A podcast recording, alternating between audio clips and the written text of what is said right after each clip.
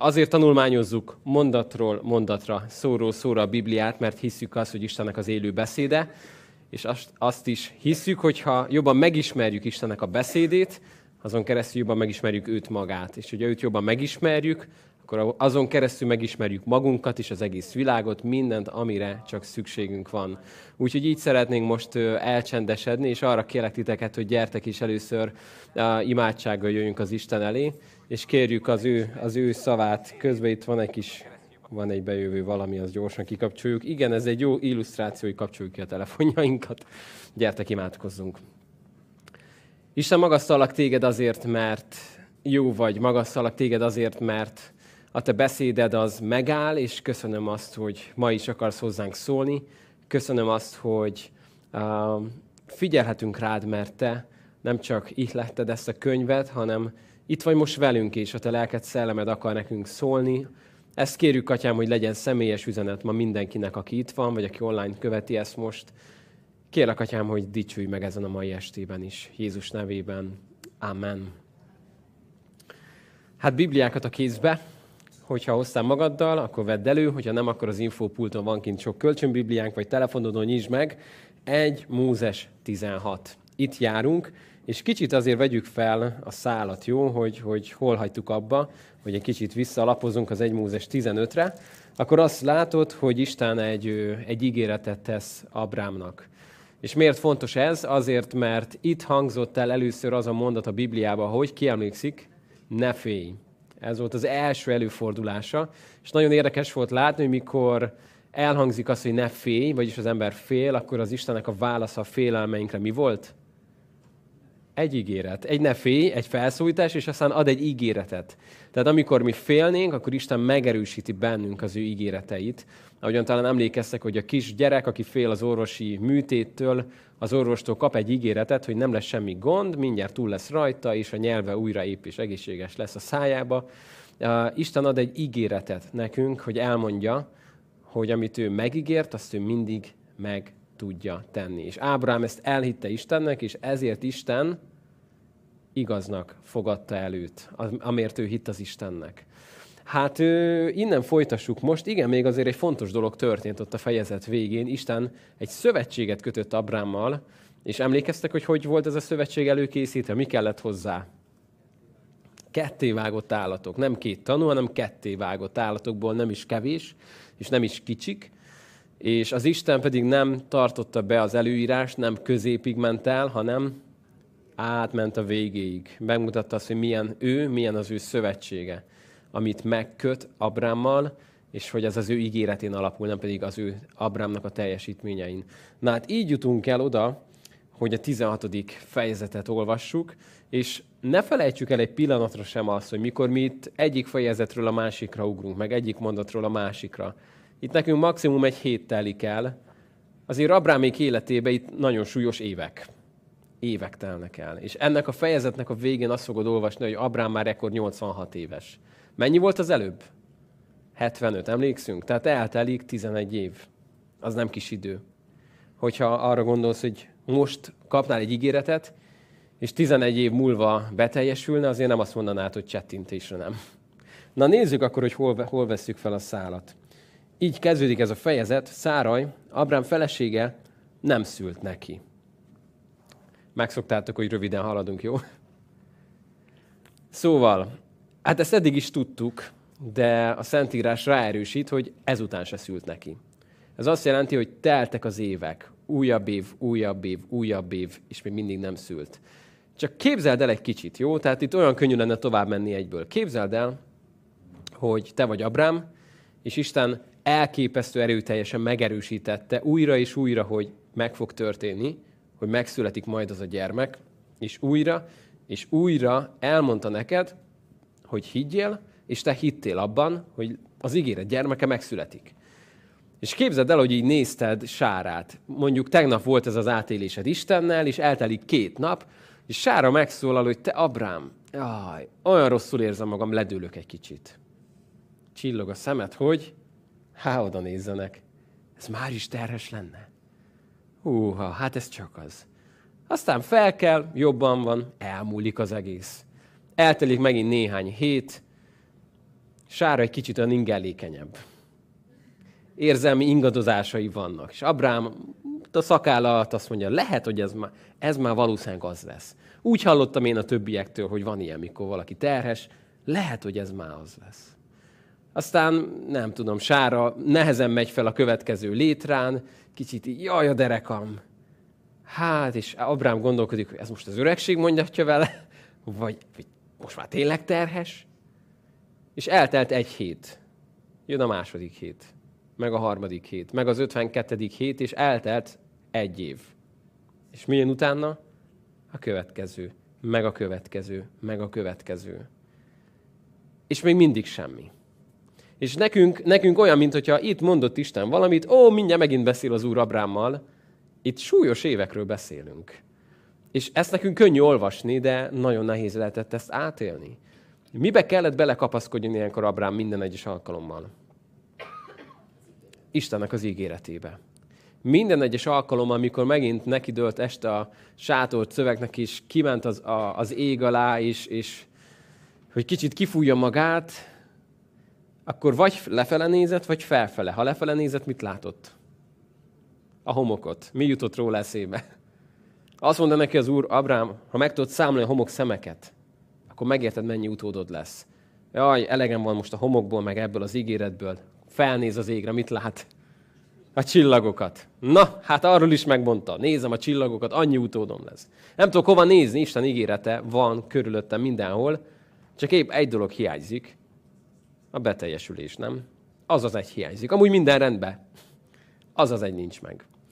És ami történni fog, az egy döbbenetes fejezet Abrám életéből és a mi Bibliánkból, ugyanis a következő mondat így szól, de volt egy egyiptomi szolgálója, akinek Hágár volt a neve. Száraj ezt mondta Abrámnak. Íme az úr bezárta méhemet, hogy ne szüljek.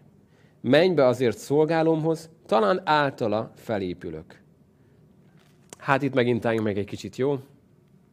Szóval képzeld el a következő eseményt. Valószínűleg az egyiptomi körút során szerzett Abrám onnan a Sárának, ugye onnan egyiptomi szolgáló nőt, ezt a Hágárt, és ott volt már velük egy ideje, és ez ebben a korban egy bevett szokás volt mondhatni, hogyha valakinek nem lett egy gyermeke, de a feleségének a szolgáitól lett gyermeke, úgymond rabszolgáitól, akkor azokat el tudták könyvelni az apának a gyermekei közé. Szóval ez nem egy, nem egy merőben új dolog lett volna. De képzeld el megint a következő beszélgetést. Telnek az évek, Sárának hiába nincs étvágya, hiába elkapott egy hányós vírust, hiába megkívánta este a sajburgert. Bármi történik, mind ok nélkül van, és még mindig nincsen gyerek a, a méhében. És képzeld el a következő beszélgetést. Nem tudjuk, hogy megtörtént-e, de szerintem azért volt rá idő, hogy megtörténjen, hogy oda megy Sára Abrámhoz, és azt mondja, hogy te, Abrám, mit mondott neked pontosan az Isten? Hát tudod, azt mondta, nem, nem, nem, szóról szóra, mit mondott? Minden szó érdekel. És akkor Abrám felidézi magában, hogy hát azt mondta, hogy az én testemből fog utódot nekem adni. Mire gondoltott akkor Sára? Az oké, okay, hogy a te testedből. Mit mondott az enyémről? És akkor beindul az emberi agy, nem? Mi van, hogyha be kéne egy kicsit segítsünk az Istennek? Mi van akkor, hogyha azért várunk már évek, évtizedek óta, mert lehet, hogy ezt egy kicsit meg kellene pörgessük ezt a dolgot. Tehát végül is, végül is belefér a dologba egy kis okoskodás, nem? Beleférhetne. És van ez a híres mondat, ami úgy szól, hogy segíts magadon, és Isten is megsegít. Olyan gyorsan tudjuk rá választ, hogy szerintem jobban ismerjük, mint néhány igeverset. Olyan sokszor és újra és újra elhangzik. Én gyerekként meg voltam arról győződve, hogy ez a Bibliában van. És mikor elolvastam a Bibliát először, úgy észrevettem, hogy sok minden hiányzott belőle, amire én azt gondoltam, hogy a Biblia mondja. De például ez a mondat nem volt benne. És akárhogy fogod találni ezt a mondatot, nem fogod megtalálni, segíts magadon, és az Isten is megsegít. Talán Ben Franklinhez vissza lehet menni, meg, meg vannak, akik valahova vissza tudják vezetni, kimondhatta ezt először, de az biztos, hogy nem a Bibliából jön. Ennek a mondatnak van egyfajta igazság tartalma, de van egyfajta hazugság tartalma is. Van egy olyan fajta igazság tartalma, hogy mondjuk a példabeszédek könyvét felnyitod, akkor elég hosszasan beszél arról, hogy van a rest, aki nem megy el vetni, amikor vetni kellene, ezért mikor aratni kellene, nincs mit arasson. Szóval terest, menj el a hangyához, aztán tanul meg, hogy mit kell csinálni. Tehát megvan annak a szerepe, hogy van, van dolgunk abban mondjuk, hogy elvetjük a magokat. Megvan annak a szerepe, egy Tesszalonika 3-ban azt mondja Pál, mikor ö, valakik már annyira várták az úrnak a visszajövetelét, hogy kicsicsültek a domboldalra, eladták mindenüket, és ők már soha többet nem akarnak dolgozni. Képzeld, de milyen jól lehetne egy evangelizálni, nem? Gyere, várjuk vissza az urat, és nem kell többé dolgozni. Nem kell megvárni a nyugdíjkorhatárt, nem kell mennyit dolgozni, nem kell 8 óra, 10 óra, semmi, mondj fel, üljünk ki a hegyoldalra, feléljük a vagyonunkat, és úgyis Jézus pár napon belül visszajön. Na most Pál azt írja nekik, hogy drágáim, aki nem akar dolgozni, akkor az már enni se egyen. Tehát akkor most már akkor üljetek ott a domboldalon, de akkor már enni se nagyon egyetek. Ha akarsz enni, akkor viszont még lehet, hogy dolgoznod is kellene egy kicsit. Tehát megvan ennek egyfajta szerepe. És uh, még egy példát hadd hozzak erre. Jó, 2 Mózes 14-14, könnyű megjegyezni az ige helyet. Az a rész, amit nagyon-nagyon szeretünk kiírni magunknak, mert egy gyönyörű mondat a Bibliából, az Úr harcol értetek, ti pedig maradjatok veszteg. Ez egy csodálatos mondat, nem? Ki mondta ezt? Mózes. Mózes, jó a válasz. Mózes mondta, kiknek mondta Mózes? A népnek mondta. Mikor mondta Mózes? Ez egy nagyon fontos kérdés. Akkor mondta Mózes, mikor ott állt a nép, mögöttük az egyiptomi hadsereg, előttük a vörös tenger. És az, mikor mindenki megijedt, hogy te jóig mi fog történni, és Mózes kiáll, és azt mondja, hogy az Úr harcol értetek, ti csak maradjatok vesztek. Na és most figyelt, hogy hogy szól a következő mondat a 15. versebből, 2 Mózes 14-hez, hogy a lapozol. Döbbenetes lesz, mikor először felfedeztem ezt, hogy milyennek a mondatnak a folytatása. 2 Mózes 14, 15-től olvasom. Tehát ugye ez volt, hogy az Úr harcol értetek, ti pedig maradjatok vesztek. Következő mondat. Ekkor ezt mondta az Úr Mózesnek. Te miért kiáltasz hozzám? Szólj Izrael fiainak, hogy induljanak el. Döbbenetes, nem? És én is megtaláltam a hűtőnkön ezt a mondatot. Az Úr harcol érted, maradj veszteg. A következő mondat pedig az volt, hogy Mózes, te mit csinálsz? Hát nem megmondtam, hogy mit kell tennetek? Menjetek el, ketté fog nyílni, ott a bot, neked adtam, csináld a dolgodat, ketté fog nyílni a tenger, menjetek. De, csak hogy bonyolítsuk a képet, ha a kettő krónikákhoz lapozol, kettő krónika 20, nekem könnyebb volt kikeresni, van egy kis előnyöm a könyvjelző miatt. Kettő krónika 20-ban egy nagyon nagy csata előképénél, vagy előesténél járunk, Jósáfát vezetésével, egy olyan túlerővel van szemben a nép, hogy esélyük nincs a győzelemre. És figyelj, mit mond nekik az Istennek a szava. Így szól nektek az Úr, a 15. versbe, ne féljetek és ne rettegjetek a nagy sokaságtól, mert nem a ti harcotok, mert nem ti harcoltok velük, hanem Isten. Uh, és a 17. vers, nem is kell nektek harcolnotok, hanem csak álljatok veszteg, és meglátjátok, hogyan szabadít meg titeket az Úr. Ez viszont teljesen a helyén való volt, mert ez volt az Úrnak a szava. Azt mondta a népnek, nem kell harcolnotok. És mi a folytatás? Előre mentek a léviták, és énekeltek, hogy jó az Úr, örökké tart az Úr szeretete, és még csak ki se kellett húzzák a kardot a hüvelyűből, és az, e- te, a teljes ellenség megsemmisült. Isten lázadás szított az ellenség táborában. Szóval van, amikor vesztek kell maradni? Van. Van, amikor nem? Igen. szóval nagyon-nagyon sokféleképpen lehet értelmezni ezt a mondatot, hogy segíts magadon, az Isten is megsegít. Abban az értelemben, amikor azt mondta az Úr, hogy Mózes, álljatok fel, induljatok el, menjetek. Annak talán még lenne értelme. De ami itt történik, és ha most visszaugrunk az 1 Mózes 16-hoz, akkor nézzük meg, hogy, hogy itt mennyire, mennyire, mennyire, mennyire másról van szó. Ugyanis itt arról van szó, hogy kicsit visszautazunk ide az időben, tehát vette tehát Száraj, Abrám feleség az egyiptomi Hágárt, az ő szolgálóját, tízesztendővel azután, hogy Abrám Kánán földjén letelepedett, és Abrámnak az ő férjének feleségül adta. Kinek az ötlete volt ez? Sára. Azt olvastuk ugye itt előtte, hogy Abrám pedig engedett Sára szavának. Szóval um, ez sem egy ritka jelenség, ilyet is látunk, nem? Hogy, hogy házasságon belül van egy vélemény, és a másik azt mondja, figyelj, legyen úgy, ahogy akarod. Na de figyeld a folytatást. Ő bement Hágárhoz, már mint Abrám, és az fogant méhében, és amint látta, hogy várandós, nem volt becsülette előtte az ő asszonyának. Szárai ezt mondta Abrámnak, sérelem ért miattad. Más fordítás azt mondja, hogy te tetted ezt velem. Na most csak képzeld el magad Abrám helyzetében. Oda jön Sár, és azt mondja, figyelj, Abrám, mit is mondott neked pontosan az Úr? Pontosan fogalmaz. És akkor eljutunk oda, hogy akkor nekem van egy ötletem. Akkor itt van Hágár, odadom neked, ez az én ötletem, és rábeszéli Abrámot, aki azt mondja, tudom, mit legyen, legyen úgy.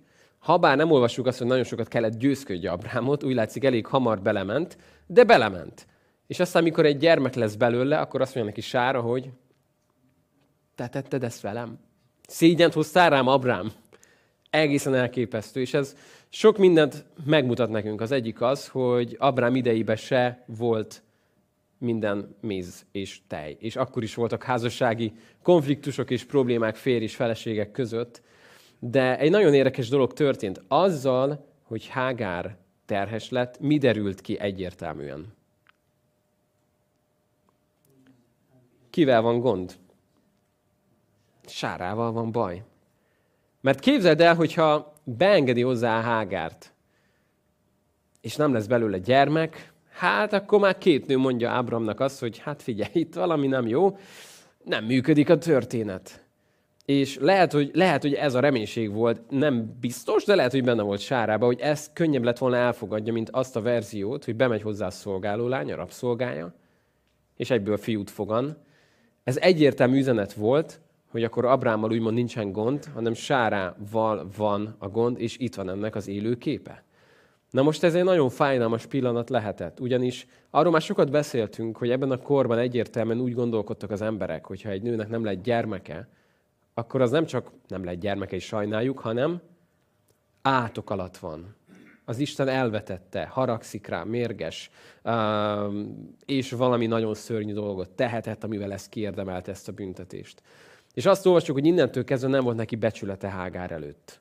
Um, mi jön ezután? Egy nagyon-nagyon hosszú következménye lesz ennek. Ugyanis uh, nem akarunk most előre rohanni, de ebből, ebből a kapcsolatból lesz egy gyermek, akit úgy hívnak, hogy Izmael.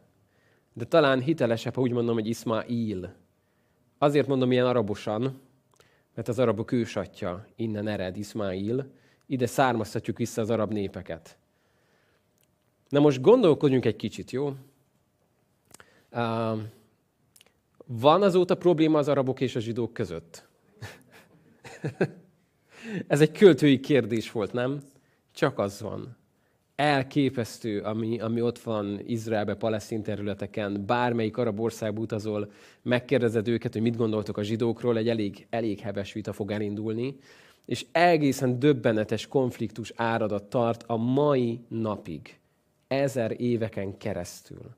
Honnan indult ez az egész? Innen. Innen indult valami. És miért mondom ezt? Mert néha mi azt gondoljuk, hogy Istennek van egy terve, és mikor Isten olyan idegesítően lassan dolgozik. Mert mi azért szeretnénk haladni a dolgokkal, nem?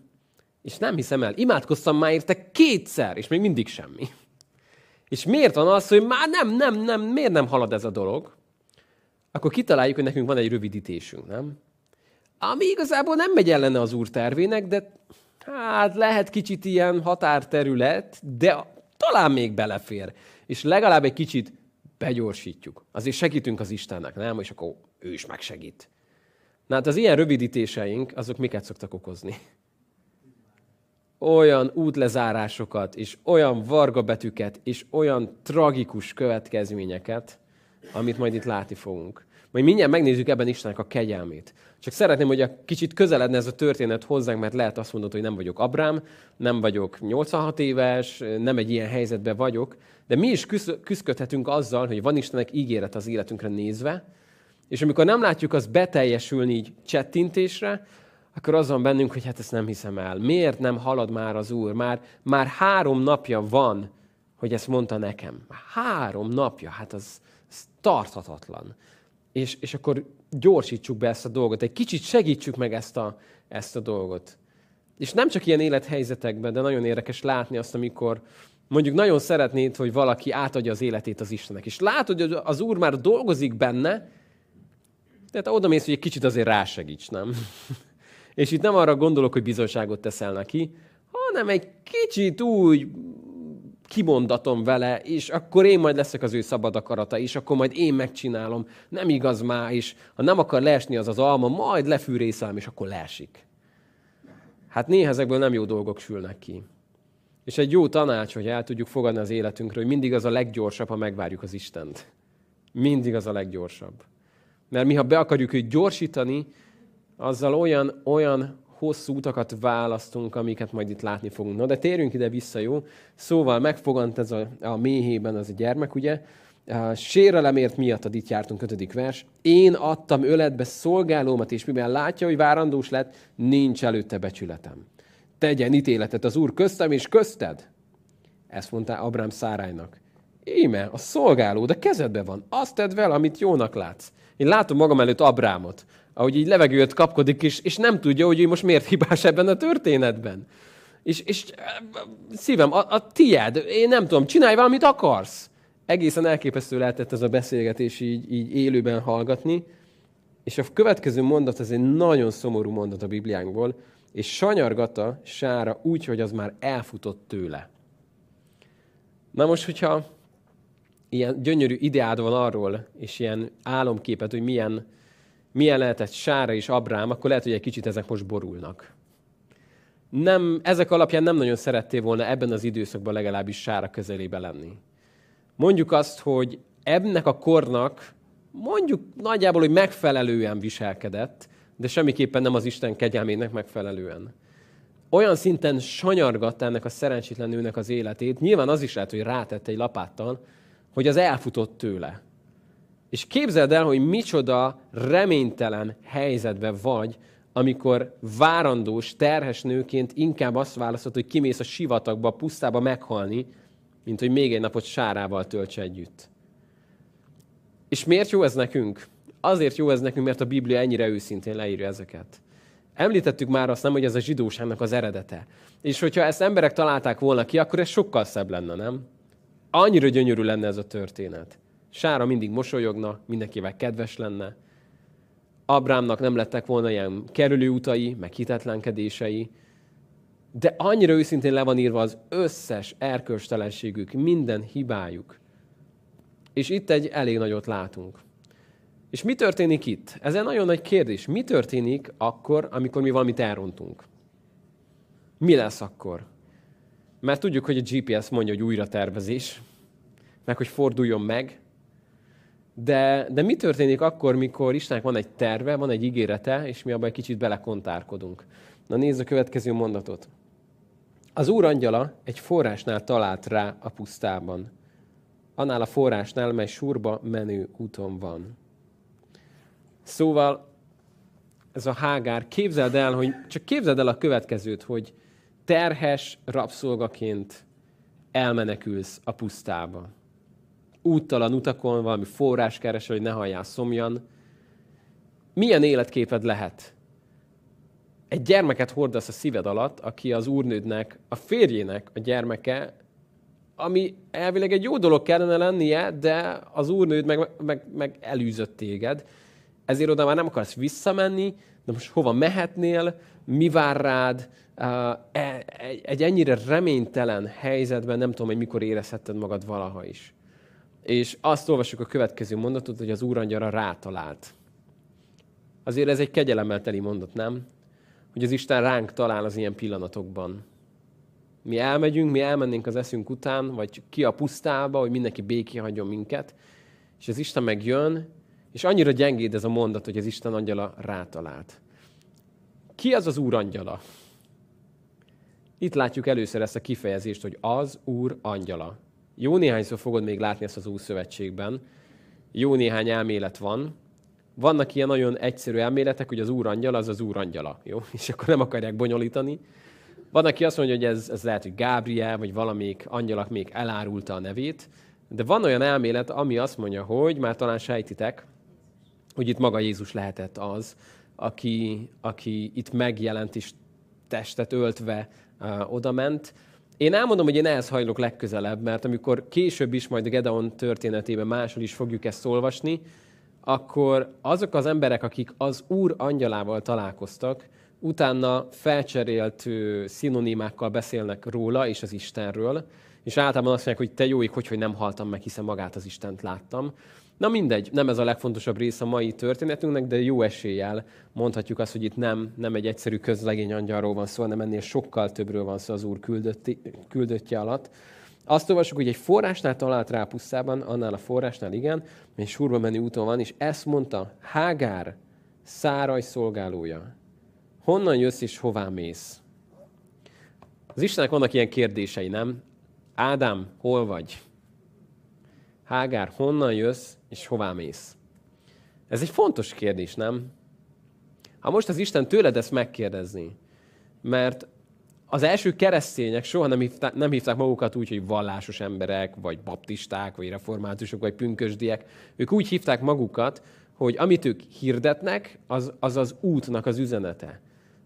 Egyrészt utaltak ezzel arra, hogy Jézus maga az út, az igazság és az élet, másrészt utaltak arra, hogy ez nem egy pontszerű dolog, hanem ez egy utazás az Istennel, az Istenhez, és ezért az útról beszéltek sokaknak. És ezért ők nagyon tisztában voltak azzal, hogy nem érkeztünk még meg, de egyet teszünk, hogy ami mögöttünk van, azt elfelejtjük, ami előttünk, annak egyenesen nekifeszülve megyünk, de tudták, hogy ez egy utazás. Na most, ha megkérdezné tőled az Úr angyala, hogy honnan jössz, és hová mész, akkor mit mondanál? Ez egy jó kis kérdés, nem? Ezzel lehet kicsit gondolkodnod, hogy most éppen jelenleg élethelyzetedben honnan jössz? Miből jössz éppen kifele? És hova mész? Mibe mész befele? Mi van mögötted, mi van előtted? Ez egy nagyon-nagyon fontos kérdés az életünknek. Hágár erre egy nagyon egyszerű választ adott. Azt mondta, asszonyomnak, Szárainak a színe elől futok. Dicséretére váljon, hogy őszinte volt, nem? Ő még valószínűleg akkor nem tudta, hogy kivel beszélget. Egy férfi kérdezi tőle, hogy honnan jössz, hová mész. Hát mondhatott hogy volna bármit. De elmondani azt, hogy igazából egy, egy szolga, rabszolga vagyok, és elfutottam az úrnőm elől, hát ez ebben a korban két dolgot jelentetett, vagy ott helybe megölnek, vagy fognak és visszavisznek téged, vagy egy másik embernek adnak. Elképesztő, hogy ennyire őszintén elmondta ezt. Akkor ezt mondta neki az úr angyala, tér vissza asszonyodhoz, és aláz meg magad az ő keze alatt. Hűha! Hát ez az igevers viszont nincs olyan sokszor már kint a hűtőnkön, nem? Alázd meg magad. Ó, nem esik jól hallanunk, nem? Miért fontos nekem ez a történet? Azért, mert Isten egyszerre látja ebben a helyzetben Hágárt, és egyszerre látja benne Sárát. És Sárának is megjön majd még a saját kis utazás, amire eljut oda, hogy lesz egy gyermeke Izsák, és sok mindenen kell még addig átmenjen, de Isten egyszerre látja Sárának az életét, a szívét, és egyszerre látja Hágának az életét és a szívét. És ez egy nagyon nagy előny az Istennél. Amikor mi benne vagyunk egy konfliktusban, akkor általában mit látunk? A saját oldalunkat, nem? És általában megértjük magunkat. Ú, mi annyira meg tudjuk érteni magunkat. Annyira meg tudjuk magunkat érteni. És annyira igazságosnak érezzük magunkat, és annyira igazságtalannak a helyzeteket, és annyira igazságtalannak más embereket, és annyira jó azt látnunk, hogy az Isten egyszerre látja az én dolgomat és az ő dolgát. És ez eleinte néha bosszantó. Jártál már úgy, hogy amikor valaki nagyon csúnyán bánt veled, és mondjuk imádkoztál érte. Nem az, hogy szabadíts meg a gonosztól, hanem valami szebbet. És az Úr előtt imádkoztál, és az Isten Tőle elvártad volna, hogy azért most egy kicsit te is haragudhatnál rá, mely haragszok rá. És az Isten, amikor elmondja, hogy tudod, bár én ugyanannyira szeretem azt az embert, mint téged. Nem már. Nem már. Legalább egy kicsit mondasz, hogy most legalább csak egy ilyen picivel kevésbé szereted őt most emiatt is. Nem. Ugyanúgy szeretem őt, mint amennyire szeretlek téged is. Nem szeretlek se jobban, se kevésbé. Bármit teszel, nem tudsz lenyűgözni, hogy a jövő héten 13 halottat feltámasztasz, nem foglak jobban szeretni. És hogyha elrontasz dolgokat, nem foglak kevésbé szeretni. Mert az Istennek a szeretetét nem kiérdemeltük, hanem ajándékba kaptuk, mikor még bűnösök voltunk. És ez egy nagy üzenet néha, különösen akkor, mikor mondjuk benne vagy egy ilyen konfliktus helyzetben.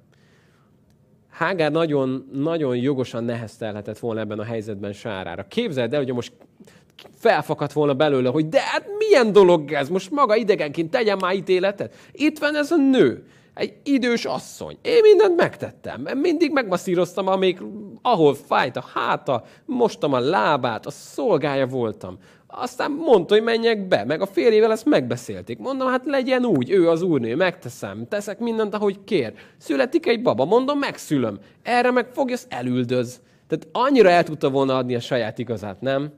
És annyira ott álltunk volna mellett, és te jó ég, hát én nem ismerem ezt a sárát, de hát, hát ez egy szégyentelen nő. Hát én, én nagyon megértem, tehát hát annyira meg tudtuk volna érteni, nem? De az Isten egyszerre látja Sárát, és egyszerre látja Hágárt. És nem azért megy oda Hágárhoz, hogy, hogy kibeszéljék Sárát, hanem azért, hogy Hágárral van egy kis dolga most neki. És ez a dolog, amit mond neki, ez nem biztos, hogy először jó hangzott az ő fülének, hogy menj vissza a asszonyodhoz, és aláz meg magad. Kért már tőled az Úr ilyet, hogy egy ilyen konfliktus helyzetbe aláz meg magad? Ú, ez milyen nehéz, nem? Mikor emlékszek friss házasként, első konfliktus helyzetünkbe keveredtünk, szerintem első nap vagy második nap, és, és akkor így néztük egymást kicsit messziről is, és ismered ezt a pillanatokat, nem? Hogy most akkor, most akkor neki kellene először bocsátot kérni, vagy nekem? És akkor így, így gondolkodunk, hogy hát szerintem neki. Ő, valószínűleg ő meg azon gondolkodott, hogy szerintem nekem. És akkor ez ment egy ideig, úgy vettük a levegőt, úgy zártuk be a hűtőt, úgy lehetett elmenni egymás mellett, és, és aztán általában akkor lett vége egy ilyen konfliktusnak, amikor valamelyikünknek volt végre annyi esze és bölcsessége az Istentől, hogy megalázta magát, és nem arra várt, hogy kinek van igaza, hanem figyelj, szeretnék bocsánatot kérni. Nem azért, amit te tettél, hanem azért, amit én. És szeretném ezt rendezni. És minél jobban működik egy házasság, annál rövidebbek ezek az időszakok. Mert minél hamarabb már rájössz arra, és már nem vársz vele két órát, meg négy napot, hanem már ott egyből frissében odamész, és azt mondod, nem érez ennyit. Megalázom magam. Tudod, mit nem az én igazam számít, meg a tied. Rakjuk ezt rendbe. De ezeket meg kell tanulni. Ez a felnőtt kornak egy fontos része, amikor Isten oda visz téged valakihez, hogy tudod mit? Lehet, hogy igazad van, lehet, hogy bevasalhatnád rajta az igazságodat, de alázd meg magad, és tűrd most ezt a dolgot. Ez egy nehéz, ez egy nehéz élethelyzet, és nem minden helyzetbe kell ezt tenni, de itt Hágának ez volt a dolga, és figyelt, hogy nem ennyit mondott csupán neki az Úr. Ezt is mondta neki. Fölöttébb megsokasítom a te magodat, hogy sokasága miatt megszámlálható se lesz. Azután ezt mondta neki az úr angyala, íme várandós vagy és fiút szülsz, nevezd Izmaelnek, mivel meghallotta Isten a te nyomorúságodat. Hát ez egy döbbenetes vers, amit itt olvastunk. Először is az úrangyal elmondja, és úgy a helyére teszi, hogy igen, ez a gyerek, ez nem az lesz. Ez nem az ígéret gyermeke, az majd Izsák lesz. De, de amért ez így alakult, ezért mondok neked valamit, hogy a te magadat is meg fogom áldani. És azt is meg fogom sokasítani. És figyeled Istennek a kegyelmét ebben a helyzetben. És azt mondja neki, hogy nevezd előtt Izmaelnek. Nagyon, nagyon beszédes az, ez a név, hogy Izmael. Az el, vég, most már nagyon kezdünk belejön a Héber nevek elemzéseibe, az ugye Istennek a neve, és előtte pedig ez, amit mi magyarul izma-nak mondunk, ez a sama, annak az igének a, a változata, ami azt jelenti, hogy meghallani valamit, meghallgatni valamit. Szóval rakjuk össze, Isten meghallott. Isten meghallgatott téged. Vagy, vagy csak egyszerűbben, Isten hall téged. Képzeld el, hogy mennyire beszédes volt ez ott akkor neki. Kint vagy, reményvesztve, a puszta közepén, várandósan, mi jöhet ebből, mi sülhet ki egy ilyen helyzetből. És, és én úgy gondolom, hogy ő azért valahogy ezt magában megélt, és elpanaszolt, és nem tudom, hogy milyen istenhite lehetett neki. Nyilván nagyon sok mindent hallott Abrámtól, Sárától, az egy Istenről. És valószínűleg biztos ő is elpanaszolta a dolgait, de lehet az volt benne, hogy de hát én csak egy, én mi vagyok? Én egy szolga vagyok. Hát Abrám az egy pátriarka, meg hát emlékszem, mennyi ember? 318 emberrel indult csatába, hát ez egy gazdag ember. Én egy vagyok, egy jelentéktelen szolga. Vajon, vajon engem is meghallgatna az az egy Isten? Hát tudom, hogy Abrámot kiválasztotta, de hát engem nem választott ki.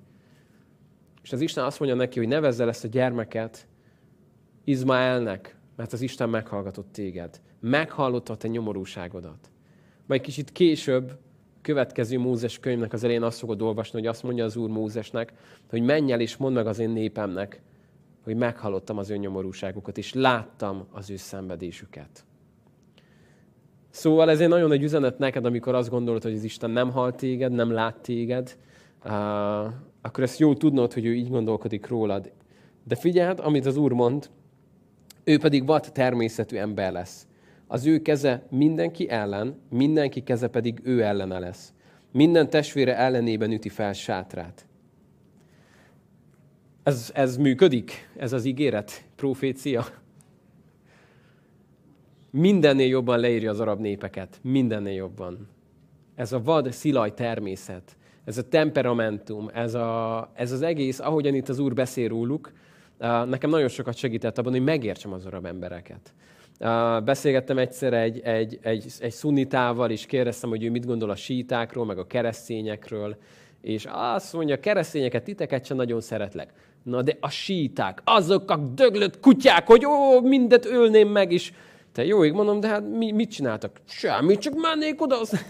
Te beszélgetsz egy másikkal. Ugyanez is, látod a, a természetben ezt a vad, szilaj természetet. Ami az Istenben, amikor megtalálják az Istent, egészen döbbenetesen változik meg, és találják meg a, a, a békességet az Istenben. Soha nem felejtem el azt a szír fiút, aki mikor megtért, az egyik börtönben azt mondta nekem, hogy Barna, egész életemben azt tanultam, hogy hogyan, hogyan gyűlöljem a, a, a, a sítát, a szunitát, az ahmedíját, a zsidót, a keresztényt. Az a békesség, amit most kaptam Jézustól, az semmihez nem fogható. És onnantól kezdve az a fiú, az 20 centivel a föld felett járt a börtönbe, és hiába volt rajta bilincs, az olyan boldog ember volt, hogy egészen elképesztő. És amikor visszautasították az országába, és a felesége elvált tőle, és kérdeztem, hogy mi lesz veled? Mondom, tudod, hogyha te oda visszamész, akkor mi lesz veled? És azt mondta, Barna, te még mindig nem érted, hogy mit nyertem én Krisztusban? Hogy milyen szabad vagyok, hogy milyen szeretetet kaptam tőle. Soha nem találtam ilyet. Egész életemben ezért küzdöttem, csak nem tudtam, hogy ezért küzdök. És amikor ezt megtalálta Krisztusban, akkor, akkor egy új természet részesévé vált. De itt egy nagyon-nagyon konkrét leírást látunk arról, ami valóság lett. És nézd, ezután egy döbbenetes dolog fog elhangozni. Így nevezte Hágár az urat, aki ő beszélt. Te vagy a látás Istene. Mert ezt mondta, én is láthattam azt, aki engem lát. Na ezért mondtam, hogy szerintem ez nem egy közlegény volt. ez nem egy egyszerű angyal volt, ennél sokkal nagyobb volt itt. És azt mondja, azt mondja Hágár, hogy te vagy, széberül úgy szól, hogy, hogy él Roy. Te vagy az Isten, a látás annak az Istene. Az az Isten, aki lát. Hogy hívta Izmaelt? Az Isten meghallgat. És te vagy az Isten, aki látsz engem. Döbbenetes kijelentések ezek az Istennek a természetéről.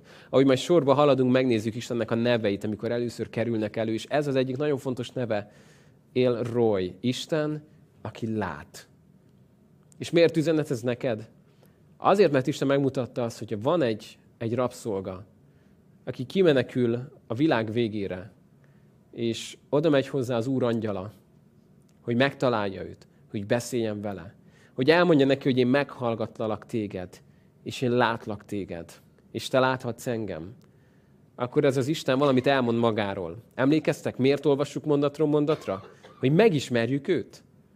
És itt látod, hogy milyen az Isten. És hogy lássuk a párhuzamokat, mikor azt mondják a tanítványok Jézusnak. Egy ilyen kis egyszerű kérdés, hogy mint hogy nem tudom, valaki tudna főzni egy kávét. Jézus megmutatná nekünk az atyát, az elég lesz ma nekünk. És mit mondott Jézus nekik? Fülöp. Annyi ideje veletek vagyok, és még nem ismertél meg engem. És Jézus mondott egy olyan mondatot, amiért minden jobb hírű zsinagógába azonnal megköveznek, aki engem lát, látja az atyát. A tanítványoknak itt biztos leesett az álluk. Tényleg azt mondta, amit mondott? Te figyelj már, én, úgy hallottam, mintha azt tényleg azt mondta Jézus az előbb. Azt mondta. Azt mondta, hogy aki őt látja, az látja az atyát. De hát, tehát figyelj már, Fülöp, ez, ez, ez akkor azt jelenti, igen, én is tudom, hogy ez azt jelenti, az létezik? Létezik, hogy ez azt jelent, amit mi gondolunk, hogy jelent, hogy jelent? És valamit megértettek abból, hogy miért jött el Jézus erre a földre. Nyilván eljött, hogy a bűneinket elvegye. De azt megtette volna, hogy lejön, felveszi, meghal. De itt lakott közöttünk, hogy János azt mondhassa, hogy közöttünk vett lakozást. Emlékeztek vasárnapról? Sekina? az Úrnak a jelenléte? Eljött Izraelbe? Közöttünk lakozott, és azt mondja János, láttuk az ő dicsőségét mint az Atya egyszülöttjének dicsőségét, telve kegyelemmel, igazsággal. Sőt, a levelében is azt mondja, hogy azt írjuk le nektek, amit a saját két kezünkkel megtapintottunk, amit a saját szemünkkel láttunk, a saját fülünkkel hallottuk, hogy láttuk őt. Mert ő a látásnak az Istene. És hogy azon benned, hogy milyen szerencsés lehetett ez a Hágár, hogy láthatta. Milyen szerencsés lehetett János, meg Fülöp, meg ezek, akik ott voltak. Amikor olvasod az igét, és meglátod, hogy milyen Jézus, akkor meglátod az atyát. És amikor meglátod, hogy ő milyen, akkor azt mondja Pál, hogy őt szemléljük, akkor dicsőségről dicsőségre mi történik? Egy fedetlen arccal átformál minket az ő képmására. Szóval elég szerencsések vagyunk mi is szerintem. Én nem cserélnék Hágárral. Abba biztos vagyok. Mert amikor olvasom az igét, az Isten közel jön hozzánk, és azt akarja, hogy lássuk őt, és ennek a látásnak az ereje átformáljon minket az ő képmására. És látod, hogy ő hogy dolgozik? Nem lefűrészeli az almát, hanem ahogyan őt szemléljük, átformál minket az ő képmására. Annyira bennem maradnak azok az emlékek, mikor, mikor ö, egy fiatal itt megtért a gyülekezetbe, és volt, volt egy dolog az életében, ami úgy, á, gondolkodtam, hogy, hogy valahogy elő kéne hozni, mert nem tudom, az, az nagyon nincs még nála ott rendben, de hát nem is tudja, hogy az nincs rendben. Ó, uram, mit csinálják is? Úgy bennem lett volna, hogy menjek oda, azt mondjam el neki, de az úr azt mondta, Barna, maradj csöndbe. Jó, hát mondom, ha valaki majd szól, hogy miért nem szóltam neki, én megmondom, hogy te mondtad, hogy maradjak csöndbe. És másnap jön ez a fiatal, és azt mondja, képzeld, Barna, hazamentem tegnap, olvasgattam a Bibliát, és, és az Isten olyan közel jött hozzám, és, és képzeld el, megértettem, hogy ez a dolog, ez így nagyon nincs rendben az életembe. És akkor így, így az ő szeretetéből azt mondtam, hogy hát akkor én ezt nem akarom csinálni, és megszabadított, olyan jó érzés volt, és én mondtam, hogy Úram, köszönöm. Köszönöm, hogy nem rontottam el. Köszönöm, hogy nem akartam én lenni akkor ott a Szent Szellem, hanem engedtem, hogy te legyél az. És ezt jó megértenünk, hogy amikor Isten dolgozik bennünk, van egy ilyen megfogalmazás, hogy a Szent Lélek, Istennek lelke szelleme az Jézusnak a szinkron hangja az életünkbe. És aztán beszél bennünk is, halljuk őt, és vezet minket. Ezért mi is mondhatjuk azt, hogy az Isten, az nekünk is a látás Istene. És az az Isten, aki meghallgatott minket. Na nézzük meg ennek a fejezetnek a vége felé, mit, mit találunk még. Azért nevezik azt a forrást Lahairói forrásnak. Ott van ez Kádés és Beret között. Ha esetleg valaki szeretne elmehet, akkor Kádés és Beret között fogja ezt megtalálni. Ezután fiút szült Hágár Abrámnak, és Abrám a fiát, akit Hágártól született, Izmaelnek nevezte. Abrám pedig 86 esztendős volt, mikor Hágár Izmaelt szülte neki. 86 esztendős. És megint mondom, hogy mielőtt azt gondolnánk, hogy itt csak, ó, olvassuk tovább, olyan izgalmas, mi történik. Tudod, hogy megy majd a következő mondat, a 17 első mondata? Mikor Abrám 99 esztendős. Ez még így csütörtök este is kibírjuk számolni. Hány év telik el? 13 év. 13 év telik el úgy, hogy ott van Abrám, az Isten irgalmazzon neki és adjon neki bölcsességet 99 évesen egy 13 éves tini fiúval. Képzeld el! Képzeld el, hogy micsoda helyzetek lehettek ezek. Egy tini gyerekkel, aki egy szolgától született. És hát mondjuk azt, hogy nem vagyok arról megbizonyosodva, hogy ennek a Izmálnek könnyű gyerekkora volt, ha berakjuk a képbe sárát. És ezt az egész össze-vissza kusza helyzetet. És csak így következő mondat, mikor 99 éves. És megint egy mondattal 13 év telik el az életükből. És látod azt, hogy Istennek megvan a terve. Megvan az időzítése. És nekünk van egy ígéretünk, hogy Isten hall, és Isten lát. A proféták mindig ezt hozzák elő, mikor elmondják a népnek, hogy ti olyan fadarabok előtt borultok le, akik nem látnak és nem hallanak. De a mi Istenünk lát, mert a mi Istenünk az él roy. Az az Isten, aki lát. És a mi Istenünk az, aki meghal minket. Hát erről szól a 16. fejezet. És a nagy kérés, hogy hogy kapcsolódik ez most a te életedhez. Hogy van esetleg valahol olyan terület, ahol Istennek az ígéretére várnod kell. Azt mondja az új szövetség, hogy hosszú tűréssel kell várjunk, hogy miközben várunk, beteljesüljön rajtunk az ígéret. Hosszú tűrése van szükségetek, álhatatosságra. És néha Isten azért teszi ezt, mert ő többre becsüli a jellemünket, mint csupán a kényelmünket.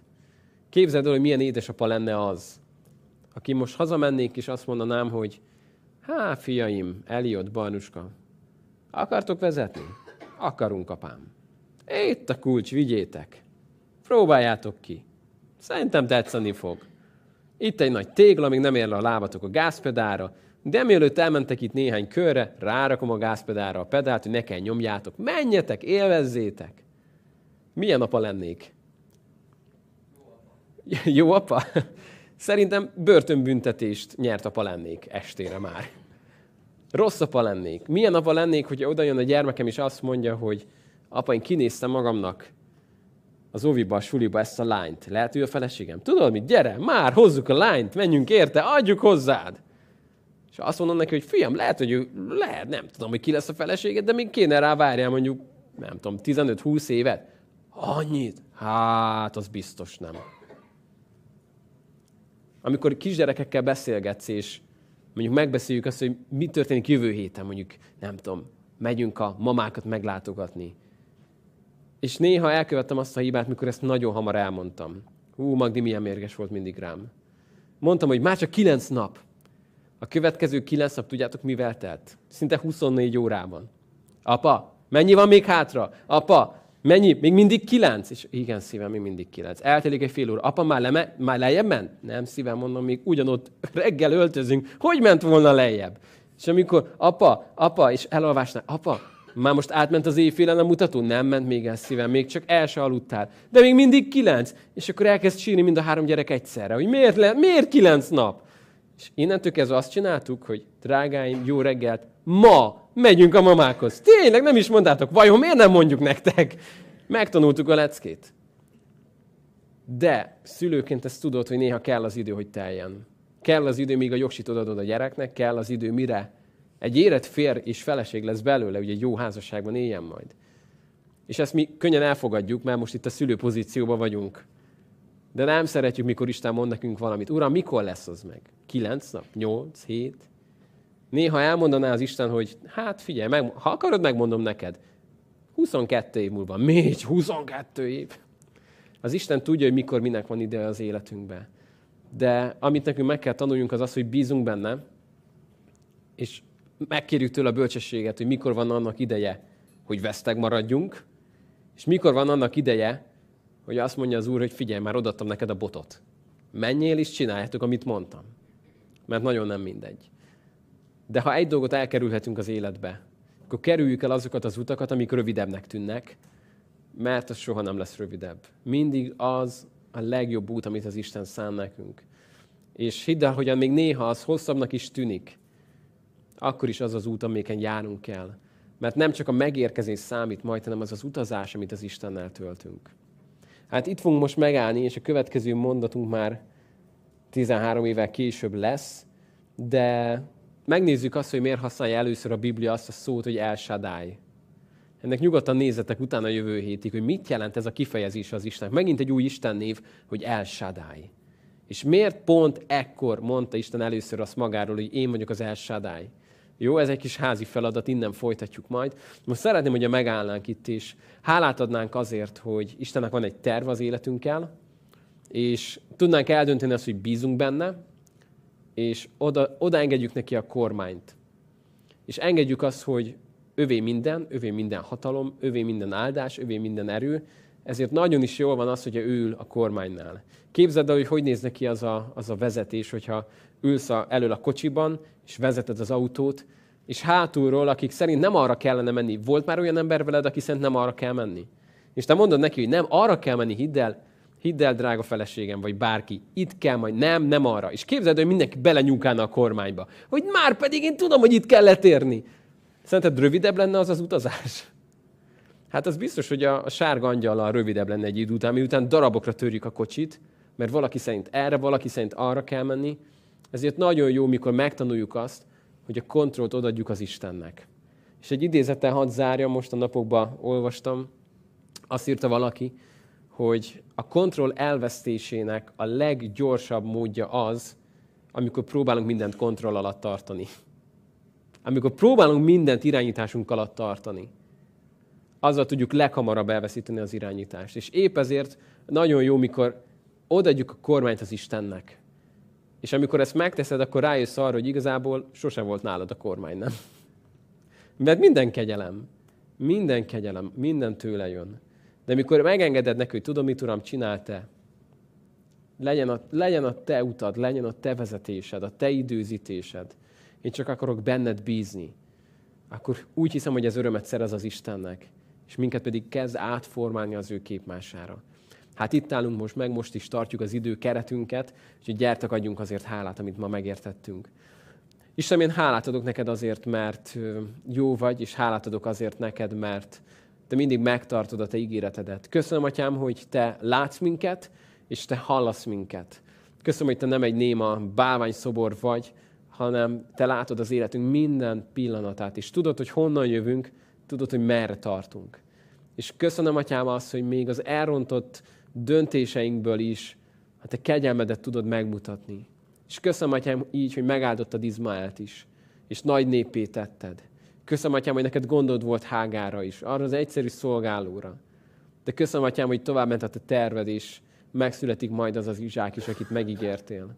Szeretnénk, Uram, engedni, hogy így a Te terved legyen a mi életünkben. Az menjen mindig előre. És szeretnénk, Uram, azt, hogy formálj minket a Te képmásodra. És Uram, oda engedjük neked a kormányt, hiszen az téged illet. Köszönöm, hogy Te vagy az, Uram, aki a kezedbe tartod az életünket. Szeretnénk, Uram, bízni benned, feltétel nélkül, és szeretném meglátni a Te szabadításodat minden helyzetben. Jézus nevében kérjük ezt. Ámen. Hát itt ért véget az 1 Mózes 16. Hihetetlen, hogy már 16. Szia! Örülünk, hogy itt voltál online alkalmunkon. Bízunk benne, és hisszük, hogy Isten hozzád is szólt. Ő már azelőtt tudta, hogy szólni akar hozzád, hogy ma felkeltél volna.